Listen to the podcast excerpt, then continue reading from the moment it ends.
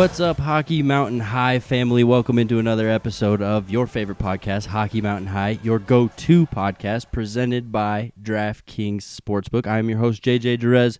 With me, of course, is the man, the myth, Arif Dean. Arif, how you doing? How's it been? How was the game with fans back in the arena? I mean, that's how we ended last podcast. I think it's only right we start with that. Every single one has been awesome. By the way, it's 9 p.m. on a Sunday, so cut JJ some slack, but it's your go-to Avalanche podcast. What did I say? You said your go-to podcast. Oh, no, that's fine, because it is your go-to podcast. Yeah, I wasn't wrong. Your go-to everything podcast. Sorry. Glad we cleared that up.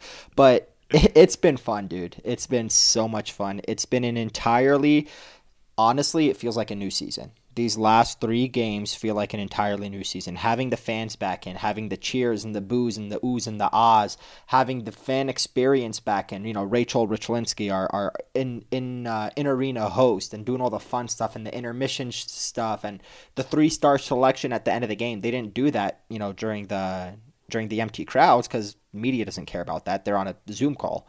So hearing the Star Wars theme and all of that, being back up in the press box and hearing fans from the section right below you saying stupid shit all throughout the game.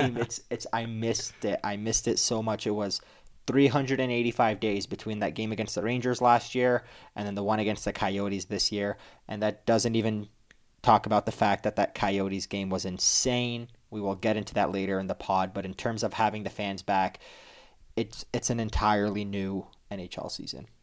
Tell me about the vibe. I mean, from TV perspective, you could definitely hear the fans. Yeah. I mean, it wasn't nearly as loud as you are used to, but it was nice to hear natural fans, real fans, and it was just good to hear, you know, especially while Grubauer's doing his interview, Landeskog's doing his interview. Yeah, you got the Gru, the fans are interrupting him and cheering him so loud that he can't even talk. So tell me about just the general vibe in the building. It's so much fun, and it's for sure. I've forgotten what 18,000 people sounds like. That 4,000 people sounds freaking loud. It is so loud in there. The oohs and the ahs and the cheers and the boos, and you know, after the rant and penalties from the first game against St. Louis. After that, every time the refs skated onto the ice for the first, second, and third period on Saturday, and for the second and third period on Sunday, they were treated to, you know, they were treated to boos as they came on, and they've come back. The crowd has come back with all of this passion, kind of trying to make up for all of that inability to being able to do this for so long. I mean, you know, in a regular season, there's those games where it's kind of a drag. The crowd really isn't in it. It's a Tuesday night against Columbus or Carolina or whatever it may be. Or a Wednesday night against Arizona. Exactly, yes. A Wednesday night against Arizona, and you're expecting, you know, not much of a crowd reaction, but the 4,000 people from that game and then from the next two games where it was more than just the frontline workers, it was truly a lot of fun. Like, it's really, really loud in there. The atmosphere is fun. They're engaged with every single part of the game down to the commercial breaks and the fun stuff that happens then. It's hard to explain how much different it is to be at these games. I'm actually curious what it sounds like on TV compared to the fake audio, because I think the fake audio on TV sounds a lot more realistic than it does in person. In person, it did not sound right. And now it sounds like real hockey again. Honestly, I feel like on TV you couldn't really hear the fake noise all that well. It was definitely more noticeable in person, whereas on TV you could definitely hear the real crowd. And, you know, it's night and day, in my opinion. It's just so much more natural. But, I mean, I think the biggest thing is, like you said, Wednesday against Arizona with the 9-3 win from the Avalanche. I mean, it was obvious that the home crowd created a spark for the team. I mean, Donskoi's hat trick in the first period, and it was just a big first period from the Avalanche. You saw it the night before with the Nuggets, 44 points in the first quarter.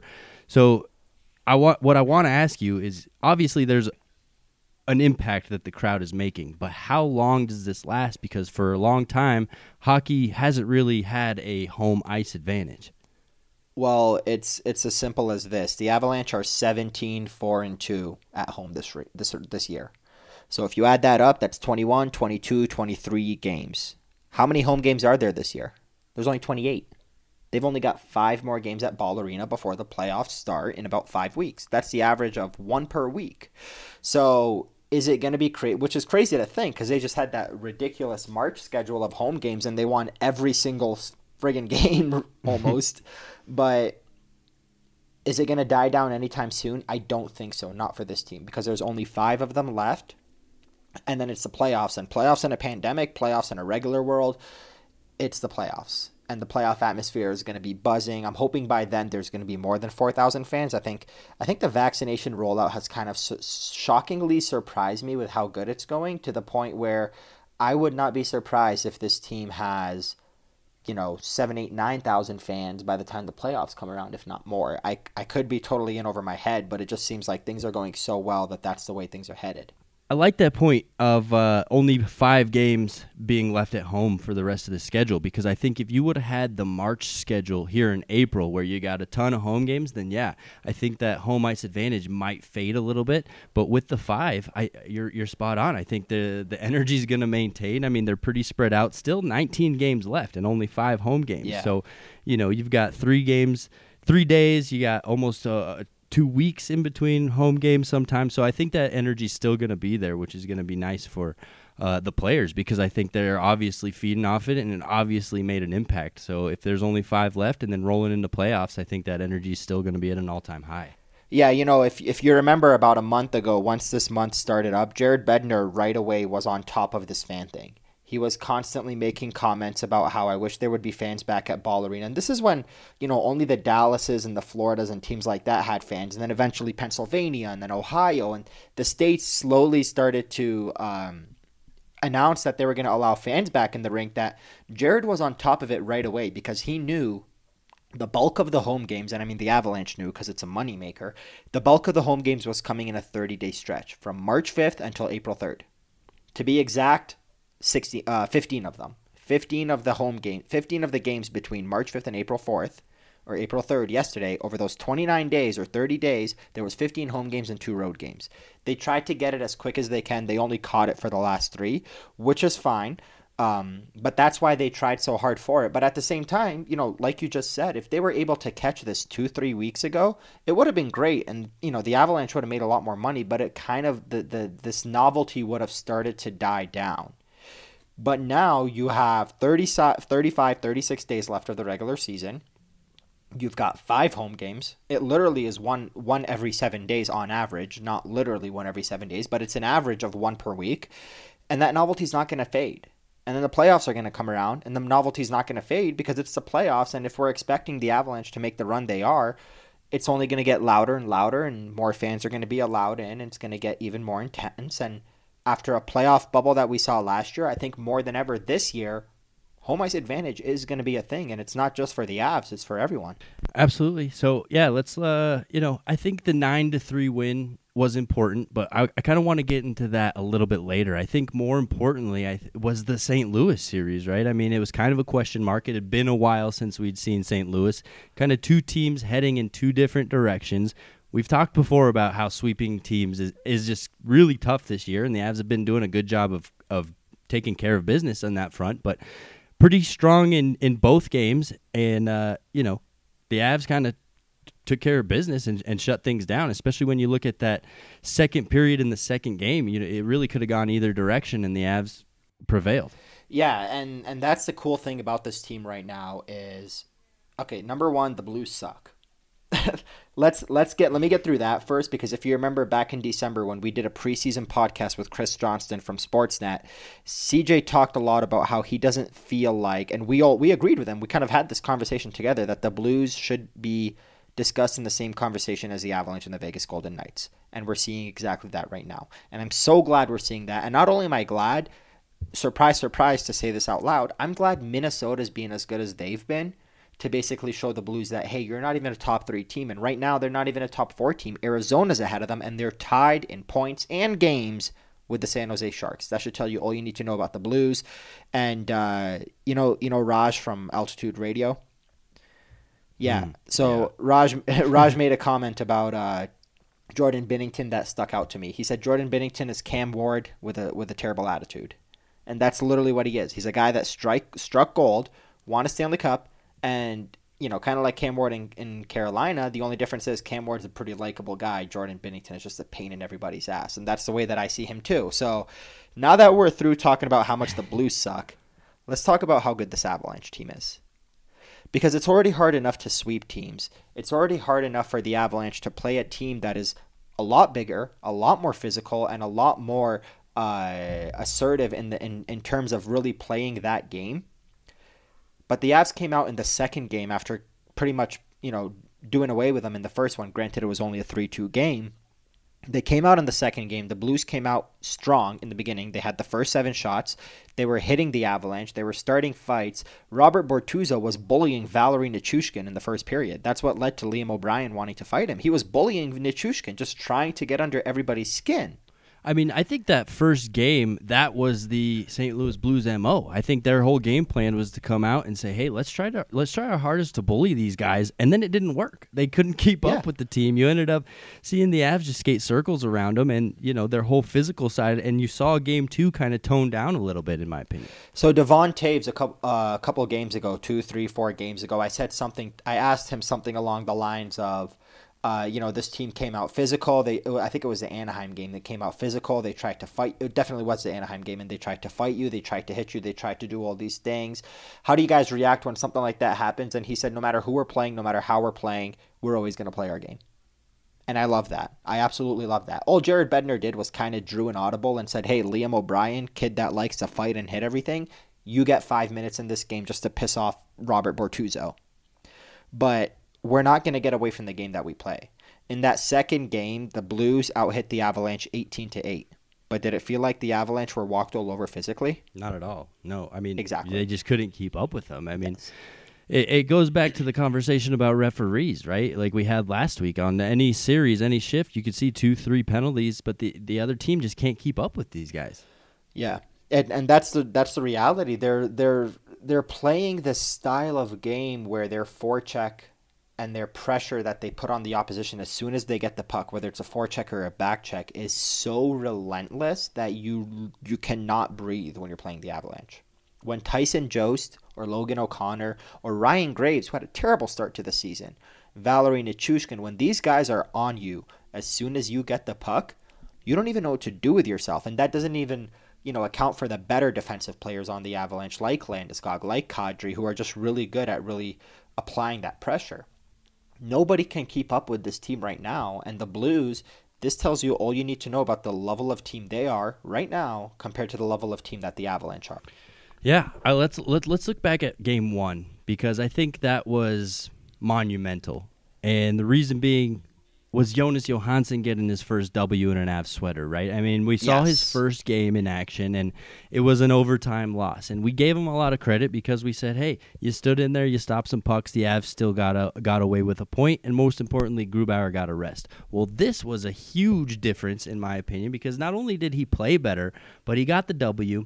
He started off weak, right? That first goal snuck in, and you're like, oh, God, it's about to be another one. And instead, he kind of, I mean, the Avs protected him. He only faced 25 shots, right? But he looked like a completely different goalie to me. He looked a little bit more confident, and he just looked more like the guy that they were looking for. I mean, I know we pumped his tires for being that guy, but he's just picking up his game a little bit, and maybe it's just a couple weeks' worth of work with UC Parkala, or maybe it's just simply just being more comfortable. But either way, he looks better. Yeah. Yeah, and I mean, that's the thing. Like, after he let in that first goal, and if you're 6'4" and 200-something pounds and you let in a goal tightly against the post like that, there's a problem. And again, I'm not the goalie guy, that's you, but he wasn't tight to his post. And after that goal went in, it was... I would have stopped that one, yeah. Yeah, it was one of those things where you're like, okay, this is going to be an issue. He also let in a goal on his first shot against Arizona, if you remember. So Bednar pointed that out, kind of like... He did that again, and he was a little bit worried, but then he really, truly settled in. He stopped some breakaways. He made some good saves on the PK.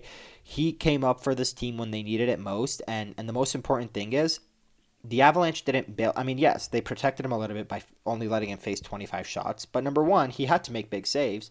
Number 2, the Avs only scored 3 goals. They didn't score 5, 6, 7. And he has that leeway to be able to say, hey, we're up 8-3 or whatever it is on Arizona. I can let in a couple more goals. It wasn't that. It was a one-goal game when the final buzzer sounded.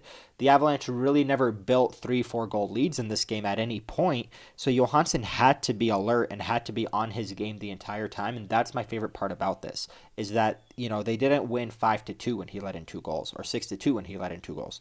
They won a 3-2 game where the Blues pulled their goalie at the end and tried to apply pressure, and he stuck to his game the entire time. Right, and the third period is really when he shined the brightest, I thought. You know, you saw, I think it was 1 breakaway save, which was huge, big one. Then just a couple big sequence saves from him in the third period that just kept the Avs in the game. And it wasn't the most important win, but like you said, what that win did was drop St. Louis out of a playoff spot. So, you know, you're kind of taking care of your own dirty work by doing that stuff, right? I mean, you get Arizona and you get Minnesota in the playoffs. I don't think it's either of a I mean, honestly, I think it's proven St. Louis isn't a threat either. Yeah, and I think the coolest thing about this is, and this just came to my mind literally 5 seconds ago, but how smart of a decision is it for Jared Bednar to go with Johansson in game one? So think about this. The second game is always harder to win. The Blues came out stronger in the second game, as the team that lost game one usually does. And that's the game that Grubauer was there to save the day. Because I don't think Johansson wins that second game, because the Blues had so many more chances. Not to take away anything from the saves in the game he had in game one. But Bednar kind of planned for this and kind of forecasted that, hey, we're going to beat St. Louis in game one. They're going to come out stronger, and Grubauer is going to be there to play his game coming off of a rested night. How smart is that? I think that's fair. You're right. It was really strategic of him. I mean, you saw the VGK Vegas Golden Knights series. I think that was big. I kind of expected a rest out of Grubauer after that one, right? Because it was like, oh, exhale. We got a big win out of a big series, and let's rest a little bit. But they kept it going in Anaheim. They kept it going in Arizona.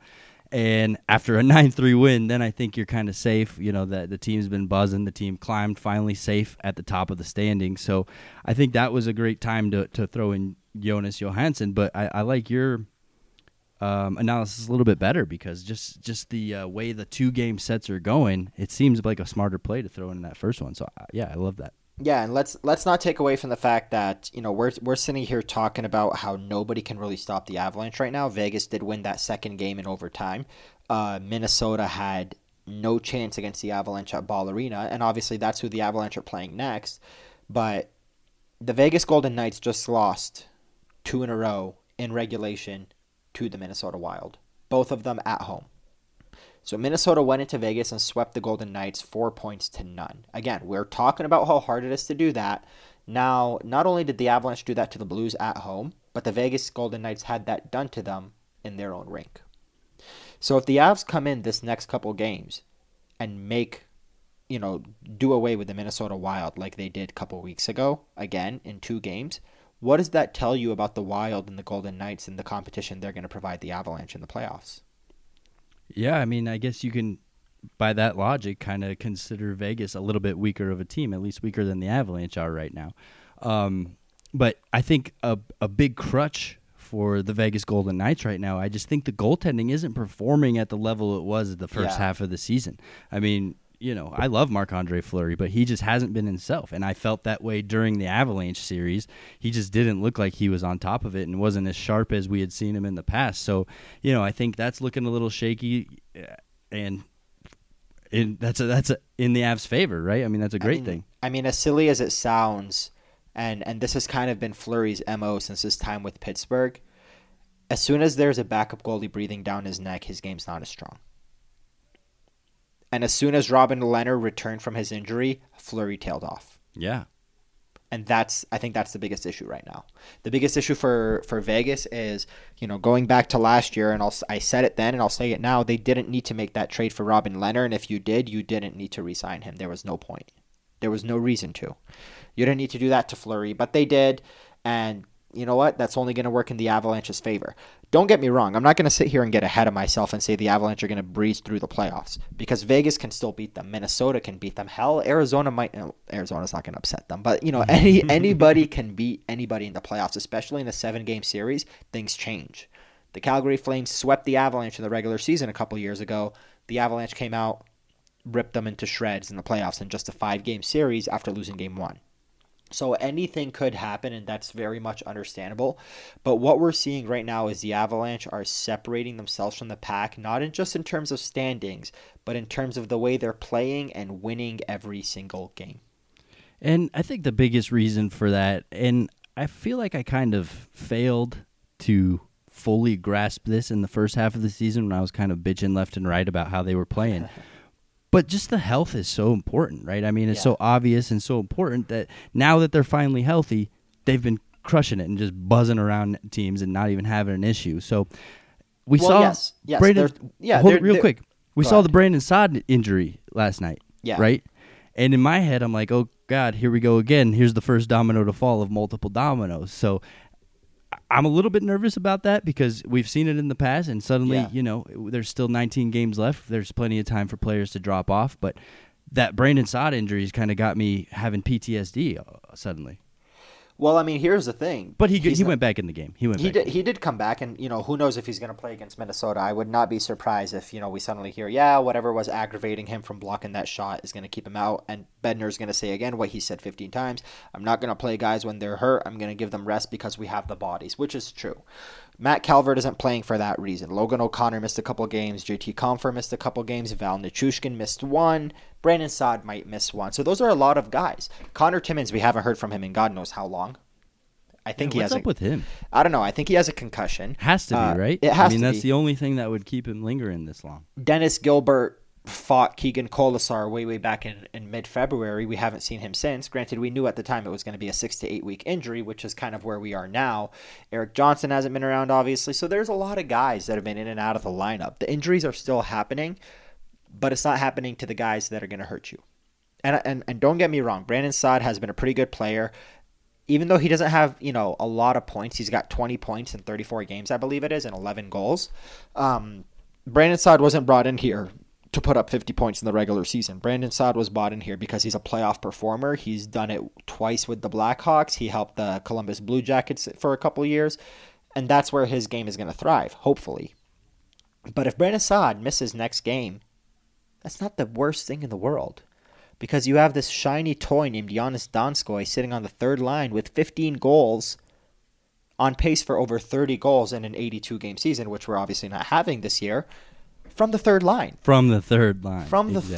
And that's the most fascinating part. So, but in my opinion, don't fix what's not broken. I mean, if that third line is creating points for Jonas Donskoi, then leave the third line alone. But that's a good chance for us to kind of look at the Logan O'Connor injury, right? I mean, we're kind of bummed that he's slotted out of the lineup because we've liked what he's produced here on the Hockey Mountain High podcast, but that gave us a chance to see Liam O'Brien. I mean, new signing of the Avalanche, and he stepped in, kind of showed his grit, showed his toughness, and just kind of immediately made the Avalanche a little bit more feared of a team, a little bit more physical.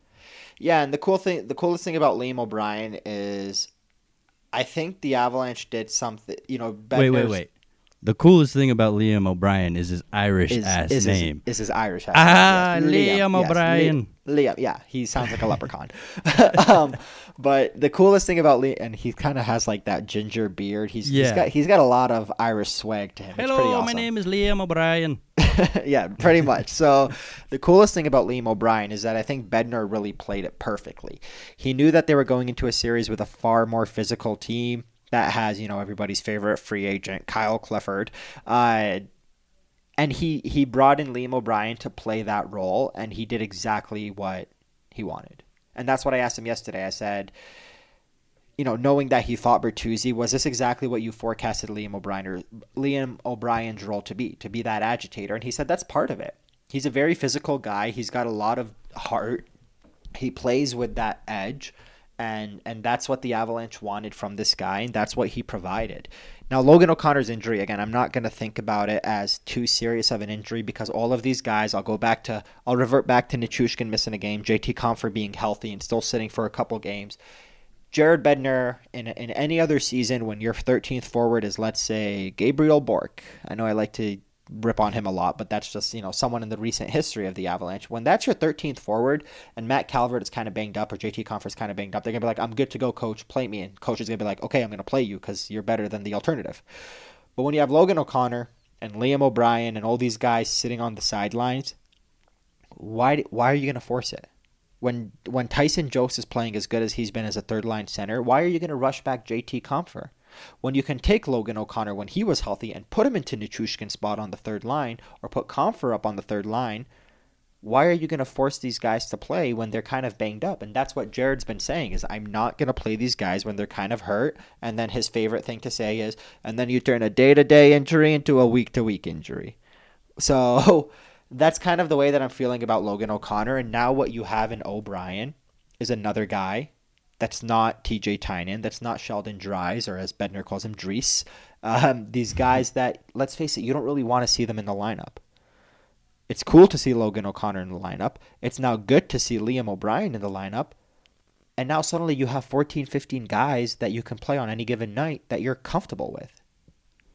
Yeah, I mean, honestly, I wish Liam O'Brien had a little bit more skill on the offensive side of it, but I mean, a guy like him is exactly what I was looking for, right? Yeah, I mean, if he did, he would be making $4 or $5 million a year, and his name's Tom Wilson. Go on. Yeah, exactly. But that's exactly what we were calling for on the last podcast. Yeah. So your question to Jared Bednar should have really been, how much Hockey Mountain High you've been listening to, because you've been taking a whole lot of our ideas lately. Yeah, and by the way, let's not forget to mention this. The Avalanche have made a couple of college signings of players that they've drafted in the past. One of them is Sampo Ranta that was announced yesterday. I don't think he's going to play any games with the Avalanche this year. But the other one is Alex Newhook, who can play 6 regular season games without burning a year of his entry-level deal, and I think Bednar's probably going to use him, assuming he does pretty well with the Eagles in his first stint. So that's another body. That's somebody you can play for up to 6 games. You're not going to play him in the playoffs because then he burns a year like Makar did in 2019. But that's another guy. Now you suddenly have another guy that you can play where if, you know, Brandon Saad or Nazem Kadri or one of these guys are kind of banged up going into where we are now, which is the last 4 to 5 weeks of the regular season, it's going to be, all right, Naz, you're sitting for a game. Alex Newhook, come on in. You're going to play second-line center. Welcome to the show, kid. So you have those options. As long as he doesn't burn his ELC, and I feel like the Avs are very weary about stuff like that. Yeah, they're not going to burn him. They're not going to burn him. You look at Shane Bowers, and he hasn't even gotten a sniff of the NHL yet. I think the Avs love to keep their young guys in the AHL to just, let them ripen a little bit. Why rush it? Exactly. Look how good this team is now. It strikes you as kind of an antiquated, mindset because, that's kind of an old school mentality. Like, oh no, you gotta earn your stripes in the AHL first, right? But with the plethora of talent that this team has, there's just no reason to bring up these guys and rush them. Look at what the Red Wings did for so many years. The reason why they were able to keep their guys in the AHL is because the guys in the NHL were good. This isn't Tyson Jost joining a team that had Renee Bork and Joe Colburn and all these guys, and then suddenly they rushed him into the NHL, which I still think they did. This is, the Red Wings waiting until Gustav Nyquist was 24 before he was a rookie, or 23, and Thomas Tatar waiting until he was 22 or 23. Look at the Pittsburgh Penguins. Jake Gensel, Brian Rust. Have you ever heard the running joke that a lot of podcasts make about the Penguins where they call up a random guy you've never heard of him before and he plays well? Zach Aston Reese, like all these guys, they come out of nowhere. Brian Rust, who the hell was Brian Rust? You don't know who these guys are. They stick them with Crosby and Malkin, and they play well, and that's because they're overly ripened in the AHL. They're 22, they're 23, they're ready for the game. So that's kind of what the Avalanche are doing now. Shane Bowers, 100% they're doing that now. People are going to forget about Shane Bowers. People are going to forget about Martin Kaut, and they're both first-round draft picks. They're going to come in and they're going to play a good game in a couple years when you need guys on entry-level deals. So yes, with Newhook, that's the big thing. There is absolutely no reason to burn the first year of his deal. But at the same time, he's a skilled player. He's a good kid. If you start to build separation, which they have now in the West Division, and Nazem Kadri's a little banged up, hell, Nathan McKinnon needs a night off, welcome to the show, kid. You're playing in the top 6. It's reasonable to think. And to your point, how many guys have we seen on this Avalanche roster play a couple games, even if it's just one game, that nobody expected to even, or people hadn't even heard of to start the season, right? I mean, you got McDonald, you got O'Brien, you got Renouf. I don't think, and the list goes on. There's plenty of names that you did not even anticipate ever even smelling a minute in an Avalanche sweater this year that are playing some quality minutes right now. I mean, look at the guys that the Avalanche have had to use in the past. Guys like, let's say, Michael Scarbosa, or guys like any of these AHL guys, Mark Alt on defense, where they come up and they don't succeed. But now you have Jacob McDonald, who comes up and succeeds because it's a good team. He's in a good situation. You have guys on forward like Liam O'Brien. Let's face it, man. Liam O'Brien's a great story. But if this was somebody that the Avalanche were bringing up 3 years ago, we would have been like, here we go again with the Avs, bringing up nobodies to play on a nothing team. That's not the case anymore. And that's what sets, you know, players up for success, is putting them in a situation and on a team where you're going to succeed. Now look at Dan Renouf, for example. Look how good he is this year. 4 years ago, he appeared in the NHL with the Detroit Red Wings. That was the first year the Red Wings had missed the playoffs after their 25-year playoff streak. He was put in a bad situation on a bad team, probably had to play more minutes than he could handle, and then didn't sniff the NHL again for 3 years until now. So that's kind of the way that the Avalanche are going right now, and that's just what happens when you have this good of a team. Yeah, let's not ignore the obvious value add too, right? When you got some scrub defensemen playing and looking better than they actually are, suddenly they have a little bit more of trade value than they would have 6 months ago, for example, right? So just simply throwing these guys in there, having them look good with some talent, immediately makes the plethora of defense around the Avalanche even deeper. Yeah, and that's what you need when the playoffs come, because when the playoffs come around, and this is kind of something that I've been thinking about, is, you know, let's take the Tampa Bay Lightning, for example. Last year in the playoffs, the Lightning used 10 defensemen. They had games where guys like Luke Shen and Zach Bogosian were playing on the top line with Victor Hedman. So that's what you're going to need in the playoffs. Right now, the Avalanche have the six that they're playing, and that includes Dan Renouf, and that includes Jacob McDonald. You know, let's say Eric Johnson doesn't come back this year, because it doesn't look like that's what's going to happen. You've got these six guys. You've got Bowen Byram, that's seven. You've got maybe Connor Timmins. You've got maybe Dennis Gilbert, that's eight. That's maybe nine. You need that many bodies. If Gilbert and Timmins are both going to be healthy, well, Gilbert, Timmins, and Renouf are going to give you those guys that you need. You know, I'm not going to say Greg Patterson, because he hasn't done dick all with the Avalanche this year, but those are the players that you're going to need. Every once in a while, they're going to need to step into the lineup, and if they do, you need to have faith that they're going to hold their ground. Yeah, I'm with you. I mean, not much more we could say about the team. Everything's looking really good. Even the depth is looking deeper than we thought it was, and that's kind of one of the biggest strengths of this team. So everything at this point, after being a little bit, underwhelming 2 months ago, is now overperforming. I would say everything is better than we expected it to be on all fronts of this team, right? I mean, that just, you look at any stat line and the Avalanche are leading in pretty much everything. So now it's just a 180 shift from being almost a disappointment team to being better than we thought they were going to be. Yeah, exactly. And that's, it's just everything is going right now, and that going right for the Avalanche right now. And that's the best thing about having a team that's kind of bought into the system that they have, is no matter who you insert, where you insert them. You know, I'm not telling you to have Liam O'Brien play up there with McKinnon and Landeskog, but if you insert these guys into depth roles, they're going to succeed in those roles. And that's what you need. Right. Right. If I told you I could get you a nice little bet at plus 11,300. Would you take it? I don't care what it is. 11,300. I don't care what the bet is. I will take it. If you were to throw down $10, you win $11,040 or $1,140. Math guy. That is currently the two-leg parlay. If you throw in the Avs to win the Cup and the Denver Nuggets to win the NBA championship, really, that's what you could get. I mean, I know it's a long shot, but both teams are looking good, especially when you look at the Avalanche. That's not a bad take at all. That's absolutely not a bad take, especially considering what the Nuggets have done at the deadline and what we're hoping the Avalanche do with a goalie. Right. I think that was huge. That's actually something I wanted to get into. I'm glad you reminded me, because that move that the Nuggets made, I mean, it took them from being a somewhat contender to now they just look like, hands down, one of the best teams in the NBA. And if the Avs can make a similar move, I mean, they already look like hands down one of the best teams in the NBA, so it doesn't, or in the NHL, so it doesn't have to be a blockbuster move. They're so good, they're beating the Lakers. But yeah, LeBron doesn't stand a chance against Nathan McKinnon. But yeah, you add one little piece and suddenly you can go from just being one of the top teams in the league to being a, oh my goodness, this team is legit. And who knows what that piece is. I mean, adding a Jonathan Bernier isn't going to really do that, because Bernier is there for two reasons. He's there to win games as a backup and hopefully, knock on wood, not have to be used as a starter. But if Grubauer does go down, he would be there as a starter. But in terms of a forward, I mean, maybe that's what the Avalanche want to do. I mean, again, if you don't have enough roster spots for Logan O'Connor or JT Compher to play every single night, that's a good problem to have. So right. I mean, look at Jonas Donskoi. Yeah, he's right on the third line, and he's got 15 goals, and he was on the second line last year, and he's like, if I played this good last year, they wouldn't have went out and traded for damn Brandon Saad.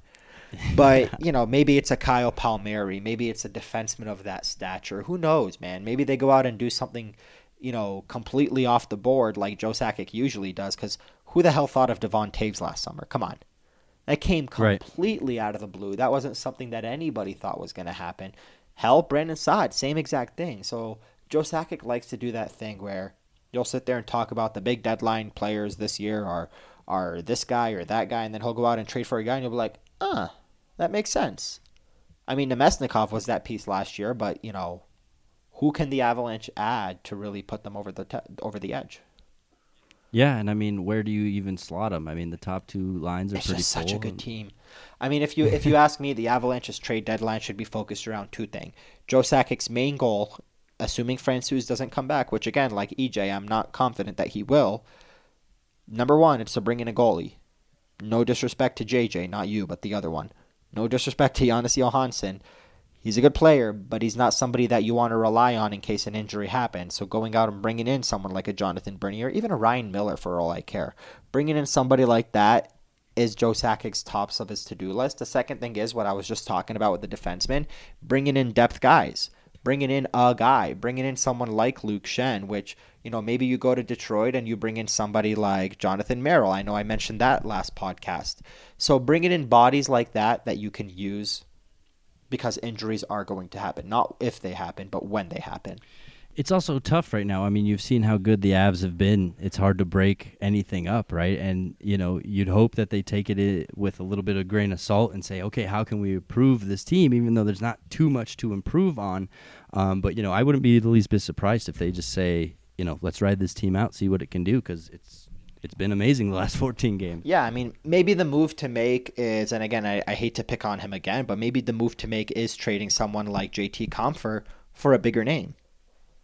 You know, not going out and acquiring just a depth guy in Nemesnikov or a Derek Brassard from 2 years ago, but using a chip like JT Compher, who's got some pretty good value. Let's not, you know, undersell what he can be, but obviously what he hasn't been all year this year. But using somebody like that to bring in a bigger name, you never know, because he is $3.5 million on the salary cap. If you can bring in a good player who's $3.5 million, but can also play in your top six when needed, that's pretty legit. And what's it going to cost you? A second, a third, maybe even your first round draft pick? The Avalanche have a ton of picks, and they're ready to win a cup. So at this point, Sakic has all the ammunition he needs to make a big trade if the right move was to come around. So back to my question. Let's hear it. Do you take an Avalanche Nuggets parlay for both to win the championships? I'd put $20 on that easily. With the payout, why not? I mean, the way the teams are looking. But, of course, the reason I asked you that question is because we got to take a quick second to talk about our friends at DraftKings Sportsbook, America's top-rated sportsbook app. Not sure if you knew, but it's everyone's favorite tournament of the year, and the golfers are in Augusta, Georgia, to compete for the coveted jacket. And DraftKings Sportsbook, America's top-rated sportsbook app, is pulling you into the center of the action by giving you a shot to land in the green. This week, DraftKings is giving you 100-1 odds, again, just like they did last week with March Madness, on the golfer of your choosing to finish in the top 10. He doesn't even have to win. Top 10, 100-1 odds. If you haven't tried DraftKings yet, now is the time. And honestly, I don't know what you've been waiting for. I mean, this is all the buzz. It takes a lot of my time and a lot of my thoughts. So turning $1 into $100 is simple. Pick any golfer from this weekend's tournament, and if they finish in the top 10, you cash out $100. 100 to 1 odds. An offer like this doesn't come around often, so sign up for DraftKings Sportsbook now to get in on all of the action and choose your golfer before the tournament tees off Thursday morning. DraftKings is safe, secure, and reliable, so you can deposit and withdraw your funds at your convenience. So download the top-rated DraftKings Sportsbook app right now and use promo code MHS when you sign up to turn $1 into 100 if the golfer of your choosing finishes in the top 10 of this weekend's tournament. That's code MHS to turn $1 into 100 for a limited time only at DraftKings Sportsbook. Must be 21 or older, Colorado only, new customers only, new restrictions apply. See DraftKings.com/sportsbook for details. Gambling problem? Call 1-800-522-4700. Thanks for mentioning March Madness and reminding me that Michigan lost that heartbreaker, but... Who's your golfer, though? Who's your golfer? I don't really have one. I don't have one, and I'm a little ashamed to say that because I'm an all sports guy, and golf kind of has gotten away from me. Who's the guy that's married to Gretzky's daughter? Dustin Johnson. I like him. He's cool. What a boss. He's a man. I love him. But yeah, I'll go with Sergio Garcia because last week, I think he hit 2 hole-in-ones. It was just the... You know, not exactly the most intense tournament, not the most serious, but he was able to land 2 hole-in-ones, at least one. I can verify one. I was watching it live. So that's going to be my guy. Of course, he's from Spain, one of the best Spanish golfers around besides John Ram. You know, I love the Spanish guy. So I'm going to go with him, see if he can win me $100 when I just put down one. Why not? Top 10. Yeah, I mean, the only other name in golf that I know right now is Bryson DeChambeau, and that's because of the Chicklets podcast and hearing Whitney talk about how much of a prick this guy is and how cocky he is. So I think he'd be my kind of guy just for that personality. You know, I never used to be... Kind of like a Chris Pronger for golfers. Yeah, I never used to be too deep into golf, but I think once the pandemic hit and it was on TV pretty often, and I kind of just fantasized about playing golf by watching them, suddenly I found myself more of a golf fan than I've ever been. But I think in order to get average Joe Schmo fans like me into golfing, you need to do more of what they did with that Peyton Manning and Tom Brady thing, where mic the golfers up and let their personalities go. That was a lot of fun to see. Yeah, it was weird seeing like Tiger Woods in shorts, for example. That was kind of weird. Let's not make it so casual. But yeah, back to the Avalanche. This is Hockey Mountain High after all. We have to kind of, backtrack a little bit. I know we talked about the St. Louis series first, but we got to get into that 9-goal game from the Avalanche a little bit more in depth. I mean, Jonas Donskoi's hat trick in the first period was huge. You got the McKinnon-Garland situation. I mean, there's so much going on in that game, but even with the 9 goals, it really seemed like the Nathan McKinnon situation kind of took precedence over everything else headline-wise. Yeah, so let's not get too far into what happened with the goals, but I will say this. As you said on a podcast called Hockey Mountain High once upon a time, as in last week. I've heard of it. The Avalanche score in bunches, and they scored 5 goals in the first 7 minutes and 31 seconds. 3 of them belonged to Jonas Donskoi. I believe it was in a 3.5-minute stretch. Glad we've cleared that up. They came out in the second period, then they came out in the third period and scored another spurt of goals. They ended up with 9. Pierre Edward Bellemare got on the boards. Everybody was scoring. The second period was scoreless, right? I think so, or maybe they got one. I don't know. Arizona maybe got one early. Yeah, it was kind of everything's all jumbled now that they've played the Blues game since. But yeah, it was just an unbelievable game. The Burakovsky goal, the one-timer from I think it was a Kadri pass, the second goal of the game. Oh, beautiful! And as soon as that one went in, and the fans went nuts after the first goal from Donskoy, you knew it was going to be one of those nights, and it was. So. Let's not spend too much time on that because I want to talk about Garland and McKinnon. I want to talk about Nathan McKinnon going into a corner with, by the way, Connor Garland. If there's a guy that the Avalanche could bring in, that's the guy. That's your Blake Coleman. Right. That's your... that is the guy. I'm so glad. That's your Liam O'Brien combined with JT Compher. Yes. I'm so glad I just thought of the fact that he is the guy that the Avalanche could bring in. That's the guy that puts you over the edge. Because you must have been listening to the hockey show this weekend. Yeah, I actually was, but I didn't think about that until just now. I mean, I kind of was listening to it in passing. I don't really like to listen to you that much. I said the same thing, so I feel like you're stealing. Oh, did you? Here. Oh, yeah. Nice. Okay, cool. See, I didn't get to that part of the hockey show. I did get to the part where you guys talked about the Garland situation, but I don't remember that. Okay, so here's the thing: Connor Garland gets under your skin. You're Nathan McKinnon. You're sick of it. Whatever happened in the corner happened. You're going to wrestle him to the ground. That's all fun and games.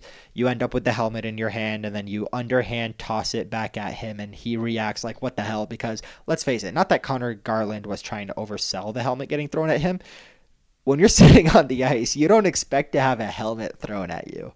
So when it clicked in his mind that a helmet is coming to me, it was already in the air, and it was about right here, a few feet away. It was right in front of his face, and it's this big white ball, and he's like, oh my God, and then it hits him, and he kind of like reacts to it, and then McKinnon kind of like dead fish skates right into him, and he just shoves him. It was just a weird situation. Worth the $5,000, as Jared Bednar said after the game. I think his wallet's going to be a little bit lighter, and you know, McKinnon probably was glad to throw that $5,000 to Gary Bettman and be like, I got him. I had no problem with it.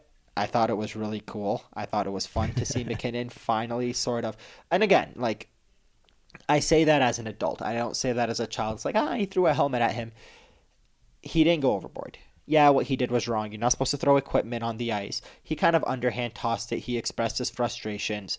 He didn't do anything overboard. If Nathan McKinnon's going to toe the line, I would much rather that than, you know, throwing a elbow into Kotkaniemi like Connor McDavid did. Because the Connor McDavid thing is the kind of thing that may happen again. And then they're going to say, okay, enough is enough. We're going to suspend you. But what are the chances Nathan McKinnon's ever going to throw a helmet at a guy ever again?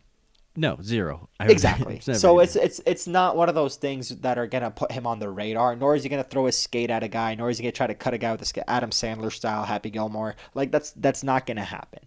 So I don't have a problem with it. It was unsafe, but it wasn't over the top. It didn't hurt anybody, but all it did was show Connor Garland that I don't care if I'm Nathan McKinnon, one of the best players in the NHL. If you get under my skin in the moment, in the heat of the moment, when I have this helmet in my hand, I'm going to underhand toss it to you, and it's going to scare the crap out of you. How many times have the Avalanche played Arizona now? One too many times. And we heard that from Nathan McKinnon going into that game, right? I think it was actually even before the Anaheim game. Yes. So, I see where you're going. Exactly. And we've seen the way Arizona has played at the Avalanche all year long, right? I mean, they've just been trying to get under the Avs skin, and the Avs are like, what are you doing? We're beating you 8-1. You know, and they've been crushing them all year long. And Garland is one of those players that's always going to come at you. He's a little fireball. I love his game. But you got to remember, the Coyotes came into this season saying, we have to play this team 5, 6, 7 times. If they're going to beat us by 6 goals like they did, which they did the other night, 9-3, but they did it 2 games in a row in the playoffs. They beat them 7-1, 2 games in a row. So they said, if you're going to beat us by 6 goals, we're at least going to hurt you. Right. So they've been coming at the Avalanche hard. It reminds me of a little brother situation, right? I mean, I don't have a little brother, but I've seen it 100 times. You have the little brother thinking he can be tough against the older brother, and the older brother finally gets tired of it, does something, makes the little brother cry, and then who gets in trouble? The older brother, right? Yeah. So $5,000 for Nathan McKinnon. Exactly. So there goes all his Gatorade sponsorship, probably part of his McKinnon Crunch sponsorship money. His Lady Bang. He's got extra money to blow with those endorsements he's gotten this year. So why not spend it on something fun like that? And it wasn't the most sportsman-like move, but I don't think there was a problem with it. And as I said on a hockey show, I also don't think he meant to hit him in the face with the bucket. I think he just had his glove on. He was kind of doing like that toss, like here's your stupid helmet. What's his option? His option is either A, drop the helmet, not as fun, or B, chuck it at him. Toss it back at him. It wasn't even a chuck, dude. It was an underhanded hocus pocus bullcrap kind of throw, like. But it's just the way that I don't think Garland was overselling it, but just the way that he reacted because he wasn't expecting it. Who the hell expects one of the best players in the NHL to throw a helmet at you? But the way that he reacted because he wasn't expecting it until it clicked in his mind was just what made it all the better and all the funnier. And I think the same on McKinnon's perspective. I mean, I think, you know, he could have easily dropped the helmet and skated away, but when he tossed it, he's like, all right. I just tossed the helmet at the guy. He's going to come after me. I'm going to go get in his face. If I turn around, he's going to just come at me and jump me, and then a whole other thing's going to happen. So he just went up to him, kind of dead fish skated up to him. He had more penalty minutes in that segment, 14 PIMs to be exact, a double minor for roughing and then the 10 for the misconduct, than he did all of last season to win the Lady Bang. And if you remember, last season was the first year of these Zoom calls, so we had a Zoom call with Austin Matthews and Ryan O'Reilly because McKinnon skipped it and then ended up winning the award. And I asked Ryan O'Reilly, did you ever think that this guy would be up for a for Lady Bing. And he's like, no, he must have changed since I remembered him, because everybody knows Nathan McKinnon as the little fireball he is, where if a fuse hits in him, he's going to do something like that. So it's funny that it's Arizona again, because that's the team that he played when he fought Josh Archibald a few years ago. So I have no problem with it. I think it was completely cool, and we haven't even gotten to the best part of it, which is the Twitter videos. Oh, memes. My God. The memes, the GIFs, I posted like 5 of them on social media. Those things were hilarious. The different songs, the Pokemon thing, it was awesome. Shout out to anybody that how many goals did the Avalanche score? 1, 2, 3, 4, 5, 6, 7, 8, 9. Like, it was so much fun. Those are the parts of social media that I love, because people are creative, and that's when you start to realize just how creative people can get. And then, you and I both kind of talked about it, how the Blues tried to come out and play a little more physical game. Arizona tries to get under the skin of the Avs. I mean, you look at the coaches, and that's no surprise, right? I mean, both coaches from both teams were former tough guys in the NHL. That's obviously their MO, so they're saying, guys, this is the way to beat them. Rick Tocchet and Craig Berube. Meanwhile, Jared Bednar is sitting there twirling his thumbs like, okay, Robert Bortuzzo, you're going to lose your mind. We're going to give you some guy named Liam. Fight him while we go score goals. So that's what happened. Right on. Well, time to look up ahead and look at who's next, because everything's behind us now. We're not going that way. We're going forward. So let's look at the 2-game set with Minnesota. Obviously, the last couple games we've seen against Minnesota, the Avalanche dominated them just like they have been. That was part of this 14-game stretch. Do you expect anything different, or kind of do you think Minnesota's going to come out a little bit harder, a little bit heavier, a little bit better, because they're out to maybe prove something here? So Minnesota's feeling really good about themselves right now, because they're in second, and not second. They're creeping up on second place, and they just beat Vegas 2 games in a row on the road. So they're feeling pretty good about themselves, and they're going back home. The Avalanche just finished a 12-0-2 stretch, most of which were games played at home, and they're going on the road. One of these two teams that are feeling good about themselves are going to lay an egg in the first game. That's just the way these things happen. What the Avalanche are hoping for is that it's not them. What the Wild are hoping for is that it's not them. But I think it's going to happen one way or another. The first game is not going to be as close as the second game, in my opinion, which will be, when everybody listens to this, will be Monday, so later today. But I'm really curious to see what happens. This is a litmus test for one reason. It's what I mentioned earlier. The Avalanche and the Golden Knights played. The Avs took 3 of 4 points. They lost that game in overtime, and 3-on-3, it's a coin flip. The game before that, they beat Vegas 5-1. Then Minnesota went into Vegas and beat them twice. The Avalanche had Minnesota a couple weeks ago and destroyed them 11-1 in 2 games and made Mike Russo go crying about shots. If the Avs go into Minnesota after having done what they did to St. Louis in the midst of a 12-0-2 stretch and come out with 2 wins, that'll tell you all you need to know about the competition that this division is going to be for the Avs. It's a very big series, because this could be the ultimate separator of Minnesota going home and Vegas already being home and the Blues probably not even making it to the playoffs because they're going to stay home, sitting back thinking to themselves, none of us are beating this team. I think the biggest hurdle for Colorado isn't even the Minnesota Wild here. It's themselves, because obviously the Avalanche are just playing a way better style of hockey right now. I mean, Minnesota, I know their power play is kind of trash. So the fact that they're 9-10 points ahead of the next couple teams, is honestly kind of fascinating, but they're just not the team that the Avalanche are. So what they need to do is just kind of make sure they're not getting comfortable. We already know they're kind of getting tired of the schedule. But they took care of business against Arizona. They've been taking care of business, so it hasn't been an issue yet. Just got to make sure it continues to not be an issue.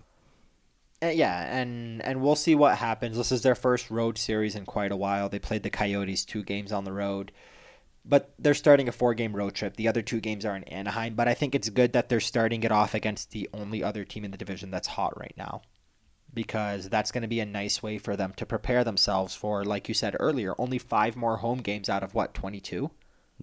So they don't have that many more games at home. They're going to need to start getting used to playing on the road. They got 4 against the Blues on the road. So what better way to start than the only other team in the division right now that's feeling good about themselves? I counted 19 earlier. Was I off? Maybe. Where are we at right now in the season? I don't know, but either way, they're winding down, right? I mean, we're heading down the stretch, and now's the time you want to start playing your best hockey and start, really getting that momentum to carry into the playoffs. There's only 19 games left. You're right. So there's 19 games left, 5 at home, so that means 12 on the road. Right on. Well, I think that's a good place to get to the Mile High Sports 3 Stars of the Week, if you don't mind. Yeah, before we get there, I just want to say, so the Avalanche, as we've been talking about, they're on this 12-0-2 stretch. They've played 14 games, and in those 14 games, if you look at the stats for their players over these last 14 games, it's almost fascinating, and this is going to kind of tie into the 3 stars. Over the last 14 games, Gabe Landeskog and Nathan MacKinnon have the same stat line, which is pretty fascinating to me because we know MacKinnon as a guy that's a point-per-game player. We don't think that of Landeskog, but both of them have 8 goals and 13 assists, which is 21 points, tied with Sidney Crosby for the most in the NHL in this last month. Mikko Rantanen's got 18 points. Jonas Donskoi's got 15. Makar's got 10 points in 10 games because he missed 4. Taves and Gerard have 10 points. Kadri's got 9. Burakovsky 9. Nichushkin 9. Graves 7. It's crazy how good the stats are of a team where the team is 12-0-2. I think my favorite part of the stat line, if you look at these last 14 games, is everybody's plus-minus. Because when you're 12-0-2, you've won every single game by the amount of goals the Avs have won. It's hilarious to go down the plus-minus and see plus 11, plus 14, plus 15, plus 11, plus 10, plus 14, plus 13, plus 12, plus 14, plus 7, plus 8. And this is over 14 games. By the way, Jacob McDonald's a plus 10 over the last 14 games for some reason. So when you, and the other crazy thing is Bowen Byram's only played 4 games over this 14-game stretch, so that's kind of like the secret weapon, this 19-year-old kid that you have hiding to come in and take Dan Renouf's spot. So when you go into what the Avalanche have done these last 14 games, you start to realize just how historic and good a stretch they're on. That doesn't even include Philip Grubauer's stats and how good he's having and the conversation we're going to need to have as the season winds down about the Vezina Trophy, but basically what I'm trying to get at is this team is for real. They are so good. And I know it was a lot of home games, but if they can replicate even a little bit of that on the road, they are going to be flying high come playoff time. And if they win a President's Trophy along the way and a Vezina Trophy winning goaltender, it's only going to set them up for more success. I think my favorite stat to follow right now is we saw Nathan MacKinnon just pass Peter Forsberg for all-time goals in Colorado Avalanche, but who's next? Gabe Landeskog chasing. Landeskog. So now they're both, hey, you're not going to catch me. Yes, I am. No, you're not. Yes, I am. Yeah. So I love the fact that they're both tied in goals and assists right now on that 14-game stretch. Over the last 14-game stretch. Yeah, and you know what? I'm kind of glad that you mentioned the Peter Forsberg thing because this is something that I was talking about with somebody at the game yesterday with Peter Baugh. The amount of – okay, so Nathan MacKinnon is one of the best players in the NHL. We know this. Have you seen his stats compared to Peter Forsberg's? I haven't put them side by side, no. Okay, so I tweeted it and I put it side by side. Forsberg in an Avalanche jersey, so this doesn't include the 95 season in Quebec. In an Avalanche jersey, he played 544 games. MacKinnon has played 558. So they're within 14 games of each other. It's the same thing. Peter Forsberg's got 202 goals. MacKinnon's got 203. We think of Forsberg as this big playmaker and MacKinnon as this big goal scorer. MacKinnon has played 14 games more than Forsberg and has 1 more goal. I know MacKinnon hasn't been a point-per-game player every year. The last 4 years he's taken off, but that says all you need to know about the kind of player Forsberg is, the level he's on. When it gets to the assists, it's even more wild. MacKinnon's got 335 for a total of 538 points. Forsberg's got 503 assists in 544 Avalanche games. So we can sit here and talk about Nathan MacKinnon being this amazing player, and he's got a lot of good hockey ahead of him. By the way, it's almost 10 p.m. Sunday, so sorry to both me and JJ for tripping over our words. So McKinnon's got a lot of good hockey ahead of him, but he's only played 14 games more than Forsberg has in an Avalanche jersey, and he's got almost 200 points less. If that doesn't tell you the kind of player that Forsberg was and how spoiled this franchise was in the early and mid-90s, then I don't know what does. And that doesn't include the fact that Forsberg was the second best player behind some guy named Joe Sakic. For me, what's crazy about it is just the amount of time that Forsberg spent here, right? It felt like he was such a staple for so long. For forever. But he was always hurt that he had a lot of games missed. And that the fact that Nathan MacKinnon has already played more games than him and has already been a bigger member of the Avalanche than Peter Forsberg, I mean, that speaks volumes, right? Who's your new Mount Rushmore now? So I think Forsberg's still on it. I think the biggest thing for Peter Forsberg is the fact that In his first stint, which was the most notable from 96 to 04, the Avalanche played a lot of playoff series. And that's what kind of separates and makes him all the more notable is the fact that, I mean, look at Brandon Saad with Chicago. Brandon Saad wasn't in Chicago for that long, and then he was traded and then reacquired, but he was there for a whole bunch of playoff runs, so he's always going to be remembered a lot more than somebody who's probably played double as many games as him. And that's kind of that Peter Forsberg effect. Yeah, it's crazy stuff. But yeah, let's get to the Mile High Sports 3 Stars of the Week presented by DraftKings Sportsbook, America's top-rated sportsbook app. Star number 3. Man, every time he makes an appearance, he gets a star. Jonas Johansson. Getting his first W in an Avalanche sweater, and he did it in pretty strong fashion. Yeah, and he's a really cool guy to talk to, and I said this a little bit earlier, but I got to say it again. I hate to break it to you, but he is the new JJ in town. Nathan McKinnon called him JJ in a post-gamer. So I liked what I think it was Mile High Hockey tweeted out that they're calling him Yo-Yo. I'm going with that. I'm the only JJ in town. Don't get it twisted. If it makes Star number 2, Nathan McKinnon. I mean, obviously he's kind of buzzing right now, on fire. I think that Connor Garland situation really lit a fire under him, and he's just scoring some goals. And St. Louis had to pay for it. Yeah, exactly. St. Louis had to pay for it. So seeing him get 2 goals in one night the other night, awesome. And then he followed it up with another goal last night against St. Louis. So scoring both times against St. Louis, 3 goals. It's good stuff. Yeah, three out of the 5 goals that the Avalanche scored against St. Louis. So McKinnon's 7th in the NHL in points right now, and in terms of points per game, he's a little bit higher than that. He's in 4th. Behind Panarin. Panarin's always there, man. That guy's multi-point games every game. Yeah, so it's McDavid, Draisaitl, Panarin, McKinnon in terms of points per game. But McKinnon's only got 13 goals. He's got 30 assists in 33 games. See, those are the kind of seasons that'll catch you up to Peter Forsberg. But he's got 13 goals in 33 games, and 3 of those goals are in the last 2. So it's nice to see him finally scoring goals. I think it's, we're kind of getting spoiled here with McKinnon being like, oh, well, can't you score more? Well, now he is. We only put him on the 2nd star. Yeah. Even though he's playing really great right now, but that's because this next guy, he's no stranger to the Mile High Sports 3 Stars of the Week. Jonas Donskoi, obviously with the hat trick and just this couple of Jonases. Yes, too many Jonases. It's funny. Is he Jonas? Have we always called Jonas Donskoi Jonas, or did he just switch since Johansson's arrival? He kind of goes by Giannis with the double O, is what I remember. But I could be wrong. That's confusing. I remember Ryan Clark used to call him Eunice, and I'm like, that's wrong, dude. Definitely not Junis, that's for sure. But yeah, the hat trick and just the season he's having in general, obviously love what you're seeing from Donskoi, and playing on that 3rd line is even more spectacular. So, so much ripping on Tyson Jost and his offensive production. Well, obviously Jonas Donskoi doesn't have any problem skating with Tyson Jost. No, absolutely not. And the coolest thing about Jonas Donskoi is, like we've said, in 37 games he has 15 goals. He's on pace for over a 30-goal clip in a regular season with over 30 assists for 60 points, and he's barely had a sniff of the top 6. And that's what makes him so good right now, is the fact that he's providing offense from a lower line, and that's because Nichushkin and Tyson Jost are just doing such a good job with him, and he's only playing 14 minutes a game. So shout out to Jonas Donskoi. He's been a very pleasant surprise, like a massively big pleasant surprise this season, because we thought we knew what we had in him last year, which was a serviceable player, but he's provided to be more than that. Indeed. So we'll see how this momentum carries into the next series. Like we said, Minnesota up next, big series. Every series from here on out is a big series, so got to stay atop of that West Division, Honda West, and got to keep home ice advantage, because it seems like it's creating a bit of a factor, and like we pointed out, it's going to be a thing. Yeah, and the only way you're going to have home ice advantage, not just for the first 2 rounds, but for the whole playoffs, is to do exactly what they said they were going to do in 2001, and that's to win the President's Trophy so that you can have that home ice advantage. And if you remember what happened with the Avalanche a couple years ago in San Jose, losing the Game 7, you know that ever since then they've said, we want home ice advantage for Game 7s, and the only way to do that is to win the President's Trophy, which they're on pace to do right now.